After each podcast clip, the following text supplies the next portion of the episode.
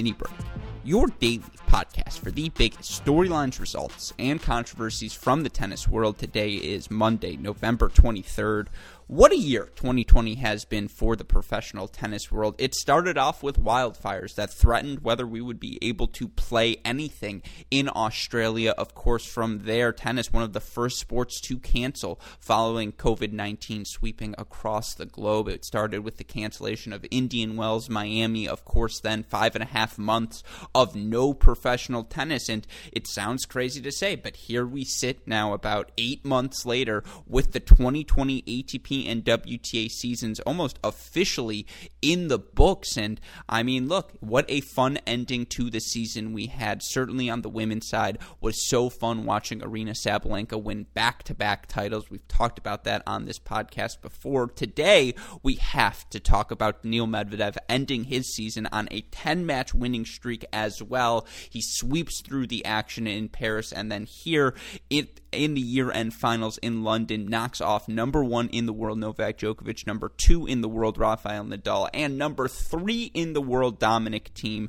to earn his first year end championship. Now, of course, on today's podcast, we'll talk about how Daniil Medvedev earned that title, what his semifinal weekend looked like, the level of tennis we saw, of course, in that final against Dominic Thiem. Also, want to talk about Brandon Nakashima, who, of course, had a big breakthrough himself this week as he went on to win his first challenger title of what will likely be many in his career in Orlando. And then, of course, I want to set the scene for all of you listeners moving forward because what we're all asking as tennis fans, you know, about a month and a half until hopefully we get the start of some action in Australia. Of course, that is still up in the air as well. But the question we're all asking ourselves now, what do we do? You know, there's only no more ATP WTA action. Of course, there are still Challenger and ITF events going on across the globe. I'll preview those on this show as well. But I do want to talk a little bit with you listeners at the end about what sort of content you can expect from our Cracked Racquets team this off season. Uh, but of course, the reason we are able to bring this podcast to you all day in, day out, cover all of the action through what was a fascinating 2020 season is because of the support we get from you listeners, because of the support we get from our Patreon family, and of course, because of the support we get from our friends at Midwest Sports and ArrowBar. And look, for some of us, maybe the tennis we're playing in our own personal lives, that's the only tennis we're going to get for the next six weeks. And that might be okay because who doesn't love going out on the court and playing a little bit? And should you have any equipment needs, you need to update your gear to get the most out of your tennis. Be sure to turn to our friends at MidwestSports.com. You go to their website, you're going to find everything you need from a tennis equipment and clothing standpoint. You use our promo code CR15, you'll get 15% off your order free two day shipping on all orders exceeding $75, and of course, best of all, a free can of Wilson Extra Duty tennis balls. So be sure to go to MidwestSports.com, use that promo code CR15. Of course, if you need to up your nutrition game, get that extra 5% out of yourself on court, turn to our friends at ArrowBar, the only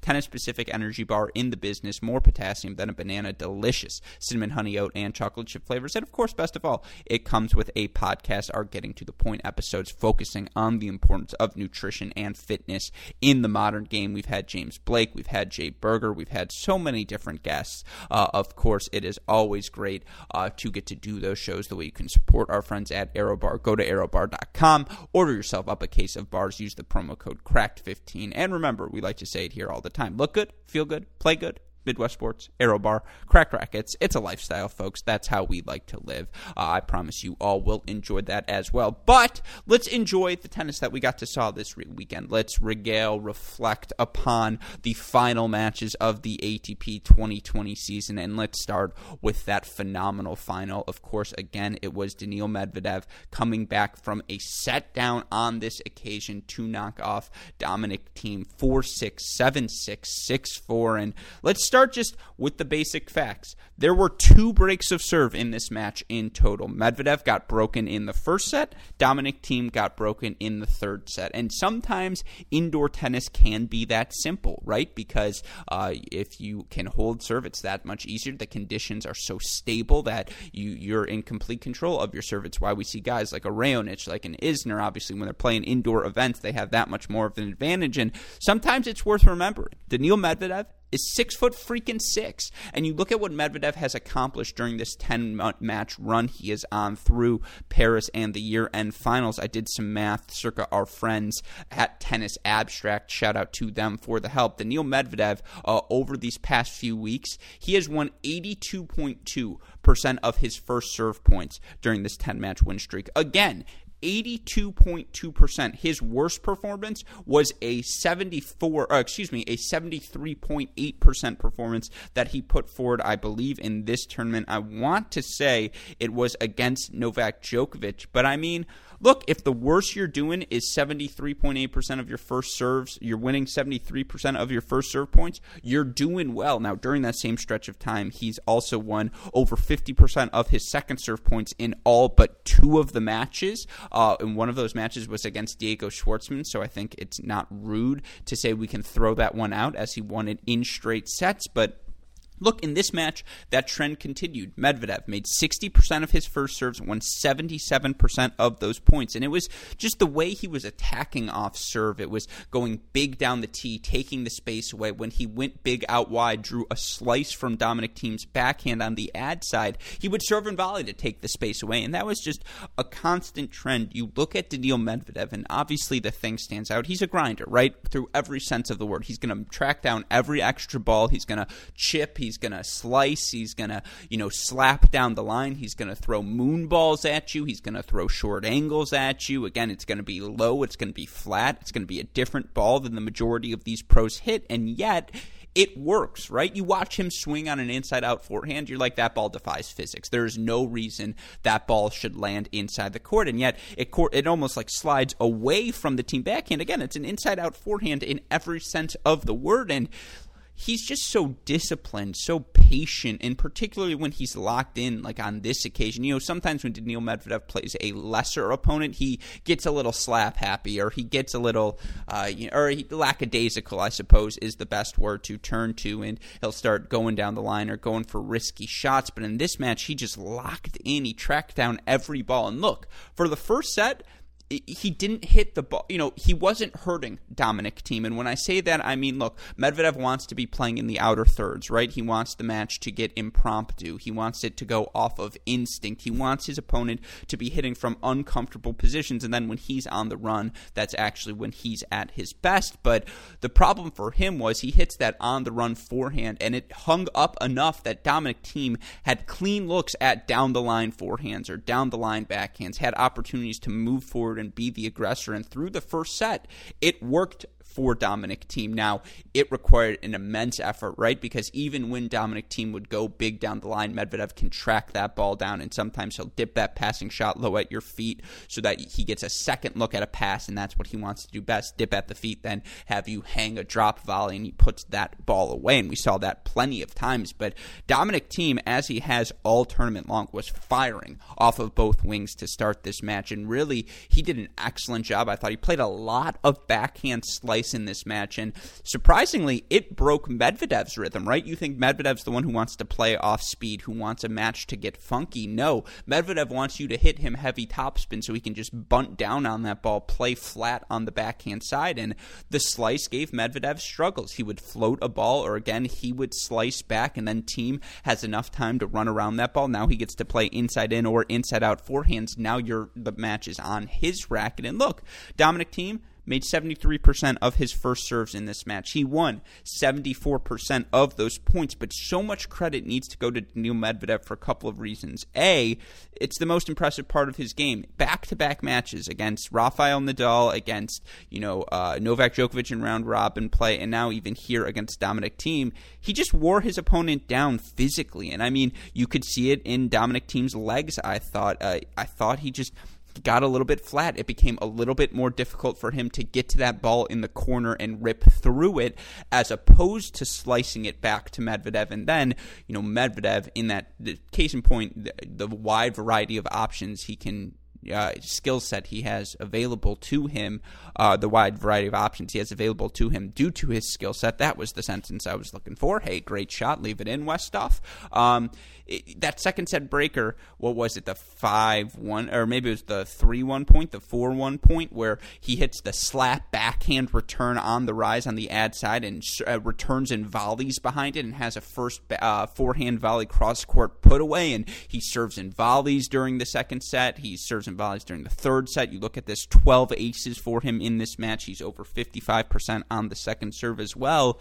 Daniil Medvedev just has so many different options to hurt you with. And look, this match was absolutely it was a chess match. It was who can adjust, who can disrupt the rhythm of the other opponent. For Dominic Thiem, it was staying disciplined and, you know, again, waiting to find the correct ball to go big down the line with because if you go down the line too soon, Medvedev's going to track that ball down. He's going to hit the on the run passing shot or, again, dip it at your feet. And he had a lot of success doing that. And I just think he wore Dominic Thiem down in this match. Now, Medvedev made his own adjustments, started slicing his backhand, and had more success with it as the match went on. But just, again, the most impressive thing was how physical he made this match. How he really just does seem to get his racket on every ball, force you to hit that extra shot, and over the course of three sets, it adds up. I mean, look, this match was what, two hours, 42 minutes?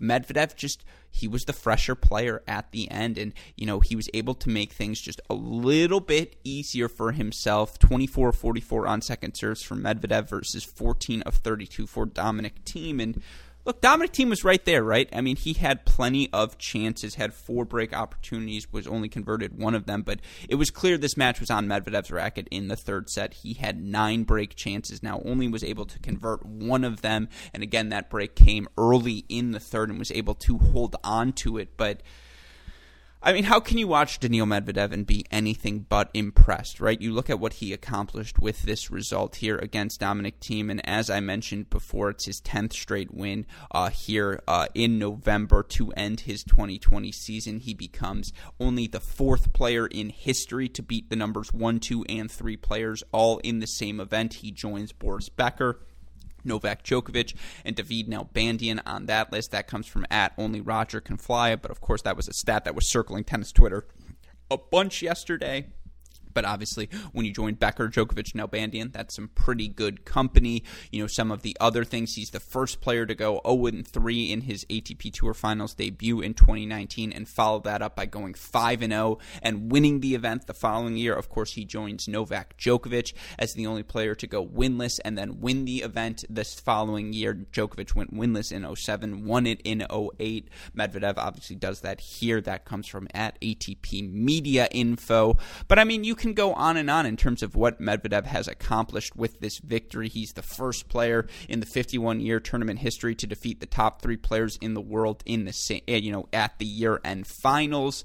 Uh, it's just so impressive, right? It's just for Daniil Medvedev, it's the skill set. It's the fact that he really wasn't that good through the first half of the year. You know, I think what was it, a fourth round loss for him at the Australian Open, something like that, and then uh, you know he came into uh, he came into August just without that much momentum. I mean, yeah, you look at his results from earlier in the season. They considering how he ended 2019, considering his hard courts to start the year, you know, he was fine at the ATP Cup with Russia, but then Australian Open, yeah, fourth round, five set loss to Stan Wawrinka. That's fine, but he probably expected to do a little bit better. Then he lost to Vasek Pospisil, he lost to Gilles Simon, and look, that's just not the start he was expecting. But now, you know, quarterfinals uh, in Cincy, quarterfinals, uh, excuse me, semifinals at the U.S. Open. Didn't have the best clay court season, but now he ends with these Paris Masters and year-end championships. And you know, someone was pointing out the math given the protections right now in the year-end rankings over the next year. I think it was from Tumaini Carayol. He still has,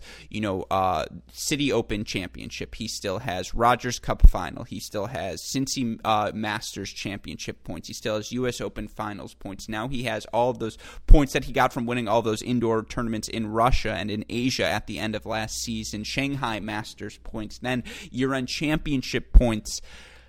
Given how little he has to defend because he gets to protect all of those points at the back end of his record for one more year, and given that, you know, Wimbledon, the clay court season, again, so little to defend, there is a very realistic possibility, not guaranteed, not significant but realistic. I would put it in the 15 to 25% range that Daniil Medvedev reaches world number 1 at some point in 2021. The math is just in his favor and if he makes a quarterfinal at the French Open, if he rips off a couple of good results in Rome, in Madrid. Now, of course, all of this presupposes that we have a 2021 season and all of that is still up in the air. We'll talk about that plenty this off season, but the math is in his favor he could legitimately reach world number one. Dominic Thiem has points that are more spread out across the course of the season, so it's a little bit more difficult for him. But the, for Medvedev, because his points are so backloaded, mm, mm, mm, mm something to absolutely watch as we get ready to head into the 2021 season. And of course, again, for Daniil Medvedev, he becomes the fifth straight player at these ATP year end finals to win his first crown at the event. You look over the past five years Murray, Dimitrov, Zverev, Tsitsipas, Medvedev. It's the first time in ATP tournament finals history that it's been won five years in a row by a first time champ. Here, the two other times it reached four times. It was Orantes, Jimmy Connors, John McEnroe, Bjorn Borg in 76 through 79, just in case you listeners have forgot. Connors, McEnroe, Borg, they did some pretty cool things. The next time it happened, 10 years later, 89, 90, 91, 92, was Becker, Edberg, Agassi, Sampras. Oh, yeah, you know, just what? 30, 35 plus Grand Slams between the four of them. Now you have this Dimitrov, Zverev, Tsitsipas, Medvedev. Murray in 2016, that was a product of other things, but you have this little uh, group winning five in a row as well. I mean, generational shift, folks. We say it enough on this podcast. If these numbers, if these names, if these historical parallels don't jump out to you, uh, make the case why they don't. Obviously, Nadal, Djokovic, still the two guys to beat at the slams. No one is disputing that. Every other event, though, they're vulnerable. I mean, they are. Look, Rafa blitzed through the clay court season, but he also lost to Schwartzman uh, in Rome before that. I mean, Djokovic won the Western Southern Open, but he looked vulnerable down the home stretch. And for years, they never looked vulnerable. And so, come on. At a certain point, yes, uh, we talk about the math being on their side. The math is definitely on their side. At the same time, Mother Nature, Father Time, whatever you want to call her, she's undefeated. And so, I don't know, man. 2021, I think things are going to get really, really interesting. Uh, of course, that is something we will all be talking about plenty this off season, so we can hold those thoughts for then. Just quickly want to talk about uh, the semifinal matches we saw. Let's talk a little bit about Dominic Thiem. I feel like I didn't give him enough love, but Dominic Thiem, I mean, in the semifinal, he outplayed Novak Djokovic he was the better player in the match. The stats reflect that fact. 50 winners against 39 unforced errors for Thiem, 23 winners against 27 unforced errors for Djokovic. You look at the net, Dominic Thiem, 16 of 17 at the net. Novak Djokovic, 9 of 18. You look at the first serve conversion rates. Djokovic a little bit better on the first serve, 85% first serve points won, but Dominic Thiem was over 82%, and then Thiem 53% on second serve points won. Djokovic 45%. Dominic Thiem gets the one break of this match that happened in the first set. And look, this match was a slugfest. It was a battle. Djokovic in the outer thirds, Djokovic testing Dominic Thiem, Djokovic just you know re- eh, resisting all of Dom- or trying to take be the aggressor, trying to pick on the Dominic Thiem backhand side, doing a really good job with his first serve again down the tee out wide, playing plus one tennis, but Dominic Thiem was the more athletic player. He was the fitter player. He hit the ball more explosive. He had the biggest weapons on the court, and he was disciplined enough to to withstand the barrage uh, that is Novak Djokovic mentally, physically. Right, Djokovic just going to try and wear you down. Dominic Thiem was unfazed, and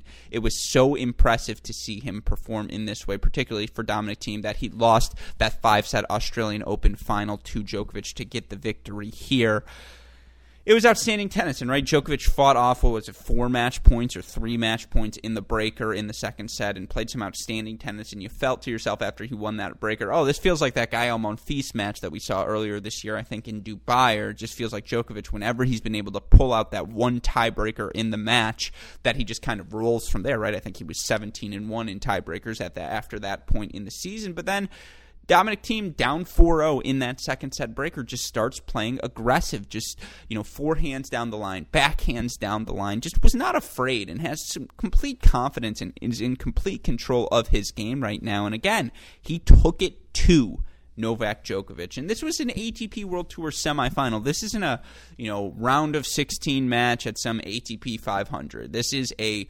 tour semi-final novak djokovic every incentive to bring you know the a game to bring the a effort. And you could see him start to get frustrated with himself throughout this match. And it's because dominic Thiem was probably the better player. And djokovic understood that. And he was like wow i can't remember the last time this happened to me against someone not named rafa or roger. And Uh, it's a credit to Dominic Thiem, who we've talked about enough this week. I just wanted to say he was spectacular the way he went down the line. Again, the adjustments he was willing to make, his, his confidence to hit through the backhand return as opposed to just slicing away and letting Djokovic play plus one tennis, controlled the direction of points was a really phenomenal performance from Dominic Thiem. And then just quickly, we've talked about Medvedev and Medvedev enough, enough, enough, enough. But for him against Rafael, are you kidding me? Like for Medvedev in that match, just to go down, what was it, a set and 5 4, Nadal serving for the match. And he just survives. He just made that extra ball. He made the match physical. His first serve was such a weapon within the match. And you look at, again,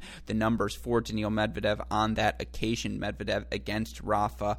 Uh, I mean, just so successful on the first serve during the match. Once again, he made 70% of his first serves, 44 of 57 on those points, uh, hit 13 aces. For Nadal, he won 74% of his first serve points, but he only made 56% of his first serve. So, you know, both guys under 50%, but Medvedev 20 of 25 on second serve points, Nadal 19 of 51. And because he had to play so many points on the second serve, that meant Medvedev could take forehand down the line returns on the deuce side or just be aggressive, and he created 11 break point chances for himself. He got the four breaks he needed to Rafa's three. Sometimes you just have to be good enough, and Daniil Medvedev survived. He made the match physical again, and Rafa just didn't have enough juice in the tank in the third, and it's so fascinating uh, to watch that dynamic unfold because in three out of five sets, it feels like Rafa and Djokovic are just on another level fitness wise compared to these young guys, and yet in these two out of three set matches, you see both Medvedev and Thiem successfully, and of course it's the end of the year, so take it with a grain of salt, but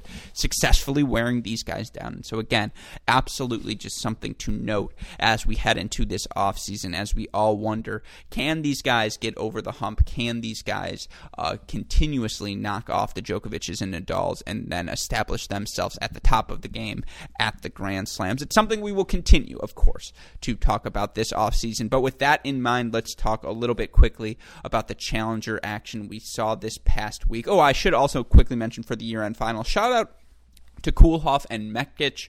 Uh, Mektic, the first Croatian to win the year-end finals. Koolhof, the fourth Dutchman to do it in doubles. Of course, for these two, it was their first title uh, together, and it was their last tournament together. So you just gotta love ATP doubles. You got to love when that happened. And Jamie and I talked about it a little bit on today's deciding point, but it was a really high level of play, ATP Tour doubles. Just, it felt like every match, and Westhoff can fact check me if he'd like, but it felt like every match there was a third set breaker. I think there were five or six throughout the course of the event. And again, that just shows the parity between these teams so thin. If you are a fan of professional doubles, and we absolutely are here at Cracked Racquets, you will very much enjoy those highlights. So be sure to go check them out uh, wherever you can. But all right, now to the challenger stuff. Let's talk about them quickly. Brandon Nakashima, the 19 year old American, wins his first challenger title this week in Orlando, the youngest American to win a title since Frances Tiafoe in 2017, the youngest American to win a title without dropping a set since Taylor Fritz in 2015, and the second American, along with Sebastian Korda, to win a challenger in November. And look, Brandon Nakashima has been a long time coming. We talked about him so so much, so much, so much, much this summer. We got the chance to speak with him inside that Altec Styslinger exhibition uh, back in Miami in July, and you know, we got to see him play his one year at Virginia, former world number two junior, uh, and it, it's just the skill set. I mean, there's not a lot he can't do on the court, and he's never going to beat himself. He's solid mover, solid power, really nice backhand that can absorb pace, and he had to do that against Diego Monteiro, against Mackie McDonald in his quarterfinals and round of 16 matches. Uh, of course, then against Mitchell Krueger and Prajnesh Gunneswaran in the semifinals and finals, uh, he got to dictate. I mean, his ability to move the ball side to side, again, his ability to uh, understand the patterns of his opponent and disrupt those patterns. And then just, I think he continues to develop weapons as well. That serve down the T in particular on both the deuce and the ad side, it is getting better and better. And then what he does with the plus one forehand off of those balls, in particular, I like the plus one backhand better because I think he does a better job of taking that ball early. And I still do wonder because he doesn't have the biggest natural weapons, but he does such a good job of absorbing pace, playing to the speed of his opponents and not being overwhelmed by that, that I think he adjusts moving forward. But I would like to see just a bigger weapon so that when he plays, you know, the the Jiri Veselys of the world, the players as you get towards the top 80, 70, who just have these massive serves and these things that can just make life so much easier for themselves. Brandon definitely needs to find a way to make things a little bit easier for himself. But, I mean, how can you be anything but excited with this result? He's just so rock solid off of both wings. In, in terms of his floor, I just don't see how he doesn't get to the top 100 because, again, I feel like so rude for making this comparison, but you look at a guy like Radu Albot. Brandon Nakashima does everything Radu Albot does right now, and I just think he's going to continue to get better. I think he's going to continue to develop weapons. He becomes a better and better volleyer, and it happened really quickly as well. You can tell his coaches have drilled into him, Brandon, you have to be willing to move forward because of how much space you create with your ground strokes. If you can take time away at the net, that's the next missing piece that perhaps makes up for your lack of huge pop on the ground strokes, right? You're not going to slap a Delpo 4 beforehand down the line, but you're going to make it with the same margin. And sure, your opponent will have half a second more to track that ball down, but now you're at the net and you're knocking that volley away. Do you see how I played out that full conversation? That's what I would say, I suppose, to Brandon, and I think his coaches are as well. So evidently, it is working for him, and now he's up to about 165 in the ATP rankings. I mean, I'm sure he thinks it. The goal is top 100 at the end of the next complete season, whenever it may be. And it's realistic because he won a set off Zverev at the U.S. Open. He's shown that sort of level. Way to go, Brandon Nakashima. You were absolutely phenomenal this week in Orlando. A title well earned and a reason, again, we should all be getting excited about Brandon Nakashima because I promise you uh, we are going to be talking about him a lot over the course of 2021 and for however long we are doing these podcasts here at Cracked Racquets. Of course, again, again, I mentioned some of the other names. Gunneswaran, a really good week for the number four seed uh, as he gets wins over Eubanks in the semifinal, Popko in the quarterfinals.